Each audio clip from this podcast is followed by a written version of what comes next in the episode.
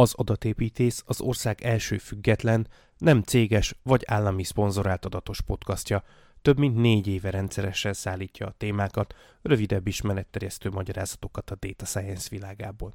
A podcast ingyenes, és az is marad, hiszen küldetése van. Elkészítése viszont idő, energia és még némi pénz is, ezért ahhoz, hogy továbbra is hozhassa nektek a tartalmat, esetleg tovább is fejlődjön, szükség van rátok, hallgatókra is. Ha megtehetitek, és úgy érzitek érdemes, támogathatjátok az adást a Patreonon, azaz patreon.com per adatépítész címem. A támogatás mellett extra tartalmak, könyvek, segédeszközök is elérhetők a támogatók számára. Tehát még egyszer www.patreon.com per adatépítész természetesen ékezetek nélkül. Köszönöm, hogy figyeltetek! Sziasztok! Ez itt az adatépítész legújabb normál epizódja. Mai adásba is hoztam nektek pár érdekes cikket. Szerintem a slusszpoint azt a végére tartogatom, mert ez akkor meg kell, hogy hallgassátok az adást. Na jó, nem oda is tudtok csavarni, de szerintem a többi cikk is érdekes. Az első az Miriam Nadaf tollából származik, és egyébként a nature jelent meg, ami ugye azért azt gondolom, hogy még mindig az egyik, hanem a legkomolyabb szaklap, ami a tudományokat illeti persze. ChatGPT generates fake dataset to support scientific hypotheses. A cím a szokás szerint elég jó, beszédes. Arról szól a cikk, hogy novemberben egy JAMA Ophthalmology nevű scientific paperben, vagyis journalben publikáltak egy anyagot. Ez ugye valamilyen, nem ők szakember, valamilyen szemészettel, vagy az ophthalmology ö, szemészettel foglalkozó tudományos szaklap. Nem tudom, hogy pontosan melyik, vagy micsoda. És a ChatGPT 4-et használták bent a szerzők, mármint hogy a, a publikációban, és azon belül is az adát, tehát ezt az Advanced Data Analysis tool aminek az a lényege, hogy gyakorlatilag adatokat, például tudományos kísérletek adatait odaadva neki, készít egy elemzést, és hozzá adatvizualizációt is. Gondolhatnánk, mint ahogy a szerzők is gondolták, hogy hát ez állati jó, rengeteg energiát megspórolunk vele, hiszen elkészül az elemzés, elkészül az ábra, és hát így tulajdonképpen a, a ChatGPT-vel szemben hagyományosan fellépő, vagy így jellemző érv, hogy hát ez plagizálás, vagy ha nem is plagizálás, de ugye megússzuk a munkát, helyettünk írja, azt igazából nem állja meg a helyét, hiszen a kutatást elvégezték, az adatokat összegyűjtötték, és tulajdonképpen annak az elemzését bízták a ChatGPT-re. Most lehetne kukacoskodni, hogy ez így, akkor ez se tudomány, meg nem tudom, de jó, ez csak az én véleményem, de szerintem a tudomány ez nem egy olyan fajta verseny, ahol azt kell megmutatni, hogy sokat dolgoztál a paperödön, vagy jó lenne, ha nem ez lenne a verseny, inkább így fogalmazok, hanem hogy egyébként van értelme és tartalma. És hát ö, itt volt. És megcsinálták, és örültek, mert ö, a várakozásoknak megfelelően az egyik fajta sebészeti eljárás jobb eredményeket produkált, mint a másik fajta sebészeti eljárás, látjátok, nem értek a, a szemsebészethez egyáltalán, a szemészethez, de a lényeg most nem is ez, úgyhogy nektek se kell érteni. A link a show notes-ba bele tudtok menni, és ott részletesebben le van írva, hogy mi ez a, a sebészeti eljárás. Igazából el sem tudom mondani nektek, mert én nem értem. Tehát, hogy valamilyen szemsebészeti eljárás, de annyi, annyit értettem meg belőle, hogy a, a sérült ö, szemlencsének a részbeli vagy teljes eltávolítása és azt ö, donorból származó egészséges résszel való kihelyettesítése. Szóval valami fajta szemlencse átültetés, most ez valószínűleg tök hülyeséget mondtam, de e, valami ilyesmi ez a lényeg. De nem is ez a fontos, a cikk számunkra legalább, mint egyébként ez a fontos, de a cikk a számunkra nem erről szól, vagy nem ez a lényeg, hanem hanem az, hogy a, a ChatGPT elvégezte az elemzést, és, és alá is támasztotta szépen az elemzést segítségével, hogy az egyik eljárás, amit jobbnak vártak, valóban jobb. Egyetlen apró probléma volt ezzel a helyzettel, hogy az a, az adathalmaz, amit a ChatGPT létrehozott azért, hogy alátámassza az állításait, az nagyon hihető volt, jól idézett más kutatásokból, olyan értelemben, hogy létező kutatásból idézett, ami abban az évben készült, azzal a szerzővel, amit idézett, és annyian vettek benne részt, és tehát, hogy teljesen hihető volt, azzal az apró problémával, hogy összességében az adathalmaz, amit létrehozott, az ö, nem volt igaz. Hát az szándékosan úgy hozta létre, nyilván észlelve, hogy a, a kérdezőnek mi a szándéka, hogy a, az eredetileg kitalált tudományos felvetést alátámassza. Tehát ugye fordított eljárást végzett, magyarul nem azt csinálta, hogy elemzett és az elemzés alapján levonta a következtetést, hanem megtanulta, hogy ugye a publikációkban általában ugye igazolt következtetés szokott lenni a végén. E, nyilván azért, mert azokat szokták publikálni, amikor sikerül valamit bizonyítani, nem azt, amikor hát megnéztük, és nem sikerült. Ugye erről nem szokott. Elvileg erről is lehetne ugye publikálni a tudományban, de a gyakorlatban ugye nehéz bejutni egy, egy publikált journalbe azzal az állításoddal, hogy megvizsgáltam valamit, és rossz ötlet volt. Tehát magyarán messze a jó ötletek szoktak bekerülni, és hát ezt ügyesen észlelve a ChatGPT, a ChatGPT 4-ről, tehát ugye a fizetős top-top cuccról beszélünk, Frankon legenerálta az adathalmazt, amiből szépen kihozta a győztest, azzal az egy problémával, hogy fék volt az adathalmaz. Tehát, hogy hamis volt az adathalmaz, és erre visz, hát viszonylag nehéz volt rájönni, vagy így külön kellett rájönni, mert az idézetek rendben voltak, a, a számok rendben voltak, az alkalmazott módszertan rendben volt, tehát teljesen hihetőnek tűnt a dolog, nagyon hihetőnek tűnt, mondom, az az apróságot leszámítva, hogy kitalált volt a, a, az eredmények és részeredmények. És az azon elvégzett számítások szintén nem csak hihetőek, hanem helyesek és pontosak voltak. Tehát aki idézve csak ránéz, és egyébként módszertanilag felkészült és képbe van, meg még ért is adott esetben ehhez a sebészeti eljáráshoz, tök simán elhihette, hogy hát itt két különböző eljárást vettünk össze, és az egyik egy kicsit jobb. Hát ugye ez ugye ez nem egy olyan szenzációhajhász állítás. Nyilván, hogyha azt mondta volna a ChatGPT, hogy mit tud, megfejtette a kvantum számítógépek összes kihívását, és ha ezt most legyártott holnap a laborban, akkor készen vagyunk, akkor azt mondjuk valószínűleg így hamarabb sejtették volna, hogy ez így talán nem teljesen igaz, de de hogy ez egy tök hihető dolog volt, ö, teljesen jól minőségben végezte el aztán az elemzést, csak addig visszahamisította ö, a számokat, hogy egyébként az jöjjön ki, amit amúgy várnak tőle, hogy kijöjjön. És hát ez nagyon sok kérdést felvet. Egyrészt megmutatja a generatív modellek használhatóságának részben a korlátait, de szerintem sokkal kevésbé a korlátait mutatja meg, mind inkább a veszélyeit.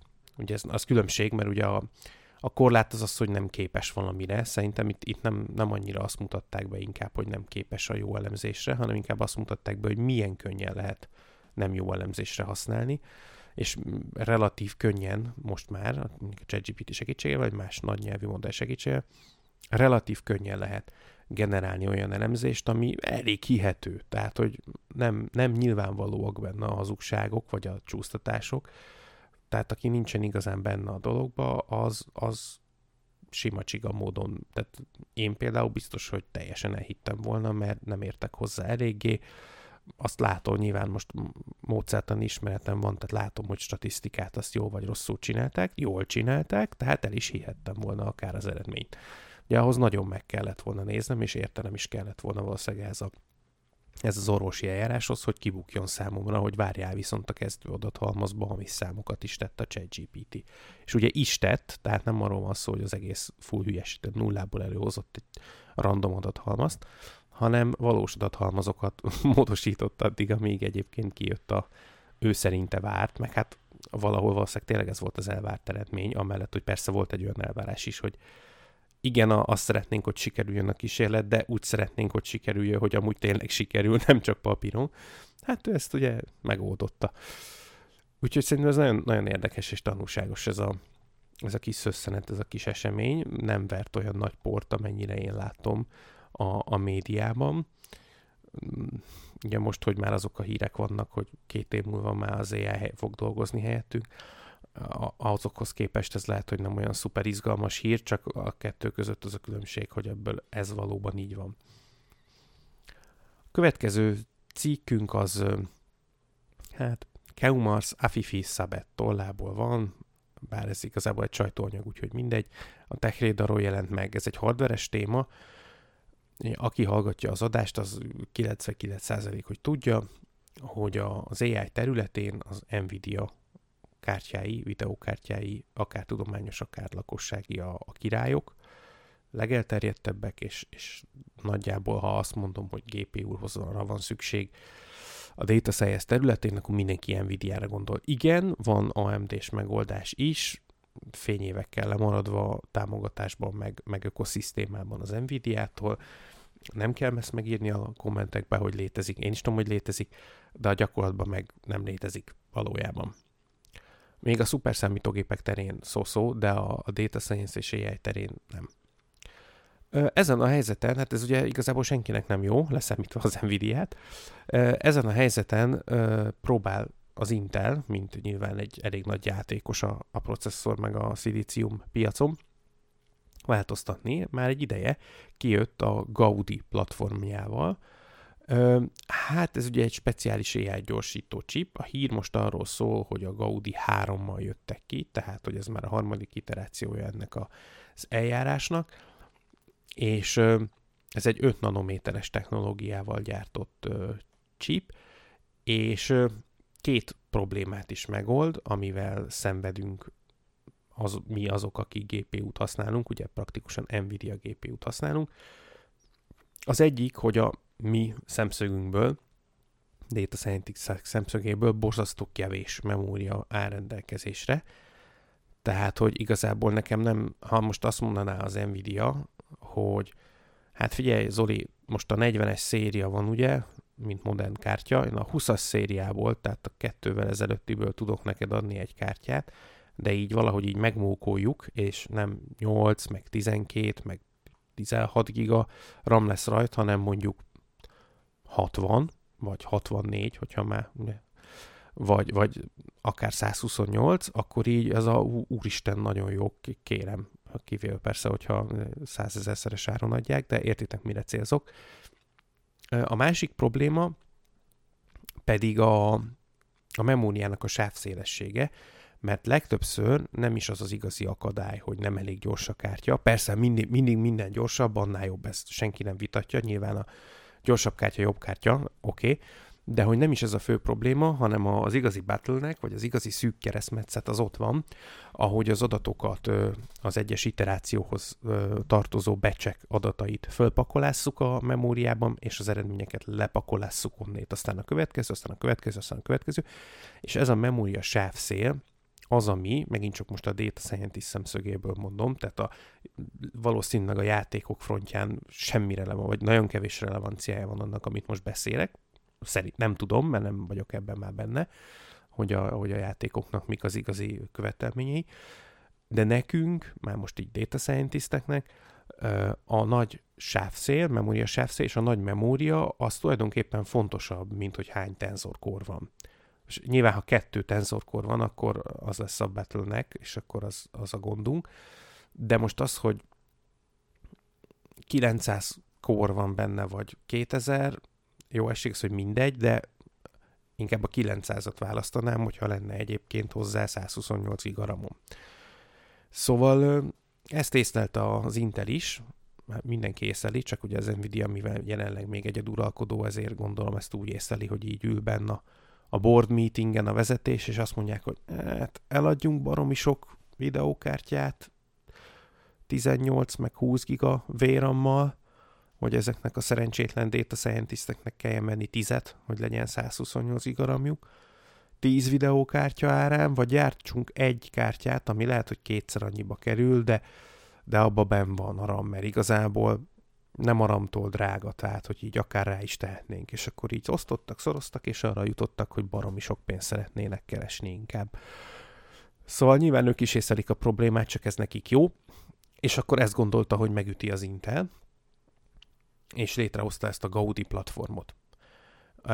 El lehet érni, bárki számára elérhető a Gaudi platform, sajnos fizetős, tehát én nem, már úgy értem, hogy nyilván fizetős, kapacitás, de úgy értem, hogy sajnos nem találtam belőle ilyen akár csak teszt jellegű ingyeneset, hogy mondjuk mint a Google Colab, vagy valami hasonló, hogy ott, ott megküldhessem. Én, én nem találtam, lehet, hogy van, de én nem találtam. Ettől függetlenül a senki által sem cáfolt állítások, tehát valószínűleg közel van az igazsághoz, azt mutatja, hogy hogy gyorsabbak, mint az Nvidia-nak a H100 GPU-i. Ugye a H100-zal lehet érdemben összevetni, mert az ugye S128 GB, a H100, akkor meg ugye az Nvidia kvázi csúcsragadozója, az meg azt hiszem, hogy 80 vagy a körüli.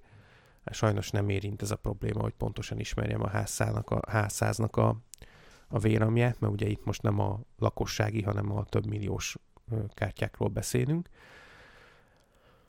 Szóval, hogy kioszták ezt a kártyát, jelenleg elérhető az internetnek a fejlesztői felhőjéből, tehát meg lehet venni, és, és ki lehet próbálni, nagy mennyiségben árulni, nyilván nem lakossági módon, hanem, hanem tudományos és, és ipari felhasználásra elvileg 2024-ben fogják majd kidomni, ez nincsen már igazából messze. Nekem ezzel ugyanaz abban, én tökre örülök, hogy van végre egy új játékos, aki komolyan beleáll, nem csak így mond valamit, hogy na akkor majd a, neki mi is gyártunk azért VGA-t, és akkor majd azon is lehet futtatni. De azért fejlesztő környezetet, meg ilyesmit azt így nem adunk hozzá, csak egyet, aztán soha többé nem frissítjük. Tehát nem ezt csinálják, nem tudom, AMD, hogy érzitek-e, hogy rátok nézek, uh, hanem, uh, hanem hogy elég komolyan ebbe beleállnak, de de csak az Intelnek a felhőjéből lehet majd elérni, meg a, a professzionális vásárlók számára lehet ilyen Gaudi 3 csippekkel szerelt ö, szervereket venni. Ha egy másik, ebbe a cikkbe, amit most ö, belinkelek nektek, de egy másikba olvastam, hogy a Supermicroval vannak tárgyalások, hogy ilyen Gaudi szervereket készítsenek. Ö, én nagyon várom, hogy legyen versenytárs, az szerintem jó, nekem, biztos jót tenne, hogy le, vagy vagy lejjebb mennének az árak, vagy pedig ugye a minőség javulna, de legalább valamelyik a kettőből. De ugyanazt a problémát látom benne, hogy oké, okay, azt mondod, hogy mondjuk én azt mondom, hogy van egy megoldásom, szeretném akkor megnézni, hogy Gaudin hogy tud futni, tudok-e olcsóbban ugyanazt elérni, vagy ugyanannyiért nagyobb teljesítményt, most mindegy akkor át kell alakítanom az egész szoftveres ökoszisztémámat, ami nem lehetetlen, meg bizonyos skála fölött lehet, hogy meg is éri, de a legtöbb esetben ezek a kezdeményezések ott halnak el, és szerintem még most sem, itt az Intel esetében sem megoldott ez a, vagy én nem látom, hogy megoldották volna ezt a problémát, hogy az Nvidia nem attól ilyen elterjedt, mert annyira jó, hanem attól, hogy majdnem minden példa, majdnem minden tutoriál, majdnem minden GitHub repo, ami ugye a témánkba vág, most nyilván a releváns dolgokról beszélek, az az Nvidia cuccát használja, mert régóta ott van, frissítik folyton a platformot, baromi jól dokumentálva van, tehát mindent megtesznek azért, hogy ezt tudják, és akarják, és szívesen használják az emberek. A szoftveres oldalát, és emiatt egy ökoszisztéma ráfejlődött, és igazából nyilván az is kérdés, hogy természetes, hogyha nincs chip, nincs egy olyan chip, mint a Gaudi, akkor nincs miről beszélni. De onnétól, hogy van egy chip, ott még marhára nem vagyunk ott, hogy akkor ez egy Nvidia versenytárs. Szerintem. Mert, mert akkor leszünk majd ott, hogy ez egy Nvidia versenytárs, Ugye hiába mondják, hogy a chip maga az gyorsabb lesz, vagy, vagy gyorsabb, mint most azt állítják, hogy kicsit gyorsabb, és még olcsóbb is. Tök jó, ezt simán el lehet hinni, mert eléggé túlárazott szerintem az Nvidia. És gigászi profitjaik vannak. Nagyon picit abból inkább többet tennének a fejlesztésre, az király lenne. Na mindegy, szóval, hogy nem itt lesz majd a verseny, hanem ott lesz a verseny, hogy le, lesz-e a Gaudihoz olyan ökoszisztéma, meg olyan könnye, kicsi, alacsonyra levitt belépési küszöb, hogy tényleg mindenki két kattintással át tud állni majd a meglévő Nvidia ökoszisztémájáról Gaudira. Ez szerintem az összes ilyen csippel a nagy kihívás. Különben, különben csak a, az ilyen nagy, sok esetben nemzetközi tudományos együttműködések keretében ilyen szuper számítógépek meg ilyenekhez fogják tudni eladni, mert ott nyilván az alapról, nulláról írják meg a kódot, és akkor kvázi mindegy, hogy Gaudiba van, vagy, vagy, vagy Kudába, mert ott úgyis meg fogják írni, de a, a, az alkalmazott gyakorló területen ott, ott szerintem ez így a, vagy ez lesz így a döntő, és, a, és a, ami, ami eldönti, igen, ez lesz a döntő abban az értem, hogy ez fogja eldönteni, hogy sikeres lesz ez a, ez a dolog. Nem pedig maga a fizikai nyers ereje a chipnek, ami persze kell ahhoz, hogy egyáltalán legyen miről beszélni. És ahogy ígértem nektek, az utolsó téma lesz a szerintem legizgalmasabb téma, vagy, vagy talán számomra ez volt a legizgalmasabb.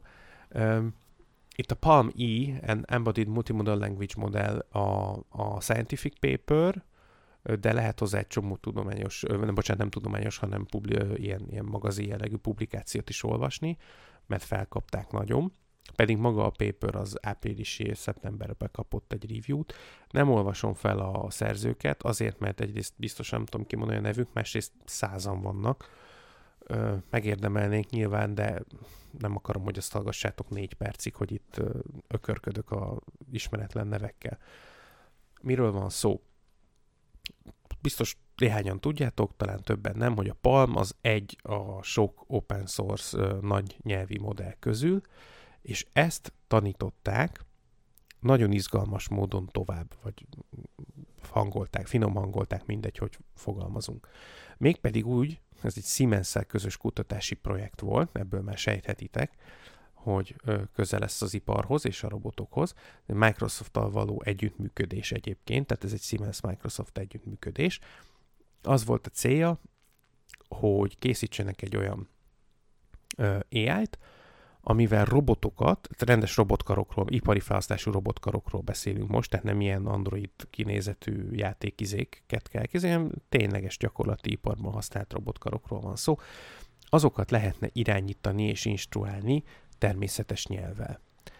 Itt nem arról van szó, hogy egy copilot jellegű kódoló nagy nyelvi modellt csináltak, és akkor gyakorlatilag azt mondom, hogy két centit mozduljon balra akar ilyen és ilyen koordináták mentén, és akkor ezt így belemondom a mikrofonba, lefordítja az adott robotnak a, az operációs nyelvére, vagy szintaxisára is beírjuk. Egyébként ez se lenne rossz, tehát most ez nagyon vicces, hogy ezt jellekezőleg mondtam, mert ez is egy nagyon nagy dolog lenne, tehát hogy ez is nagy dolog, de nem, itt még keményebb a dolog, mert ez egy multimodális nagy nyelvi modell, ami azt jelenti, hogy az egyik bemenete a, a szöveg, a, ami most példát mondtam, egy olyan szöveg, vagy hasonló, a másik bemenete pedig egy kép, konkrétan az a kamera kép, amit a robot lát, meg amit az ember lát.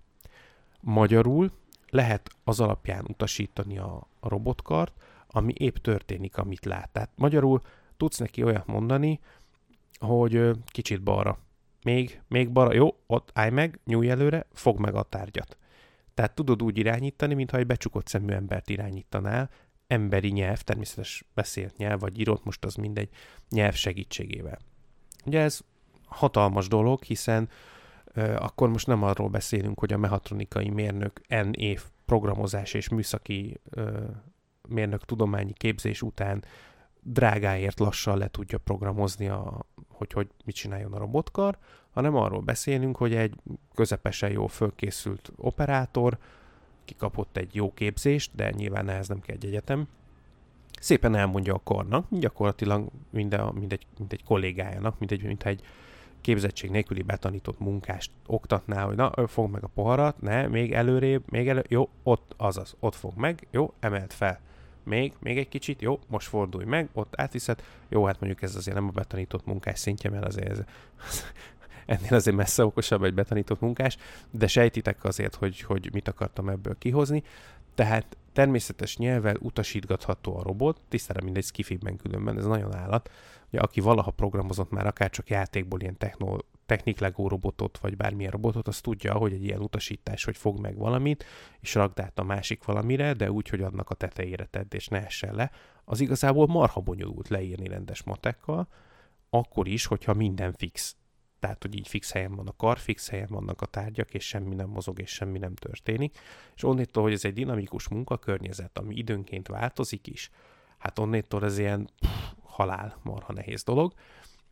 És azt, hogy ezt természetes nyelven lehet csinálni, ez ilyen óriási.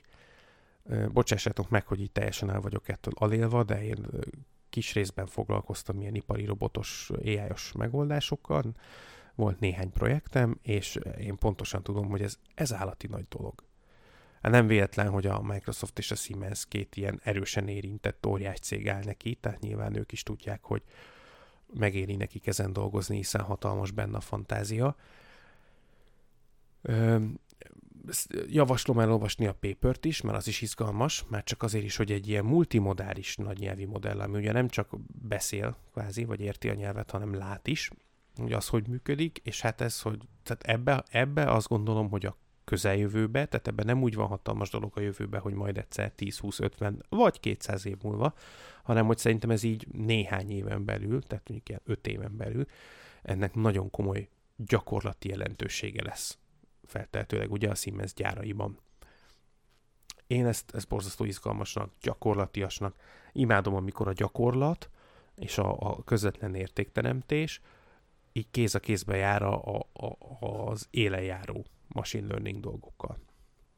Mert az ilyen a nagy nyelvi modelleket még mindig egy éle, főleg a multimodális megoldásokat, még mindig egy élejáró dolognak azért azt gondolom, hogy egy éves a ChatGPT, ami ugye nem az egyetlen és nem az első nagy nyelvi modell, multimodálisból nem is tudom, hogy melyik az első, de hogy így, szóval azért ez, ez most zajlik, ez, ez a forradalom azért nagyjából most zajlik, lehet, hogy a forradalom túl nagy szó, de ez a nagyon nagy sebességű evolúció, ami már majdnem revolúció, ez most zajlik, és számomra nagyon izgalmas, ezért reméltem, hogy legalább egy kicsit nektek is az lesz. Ezzel zárom most ezt az adást.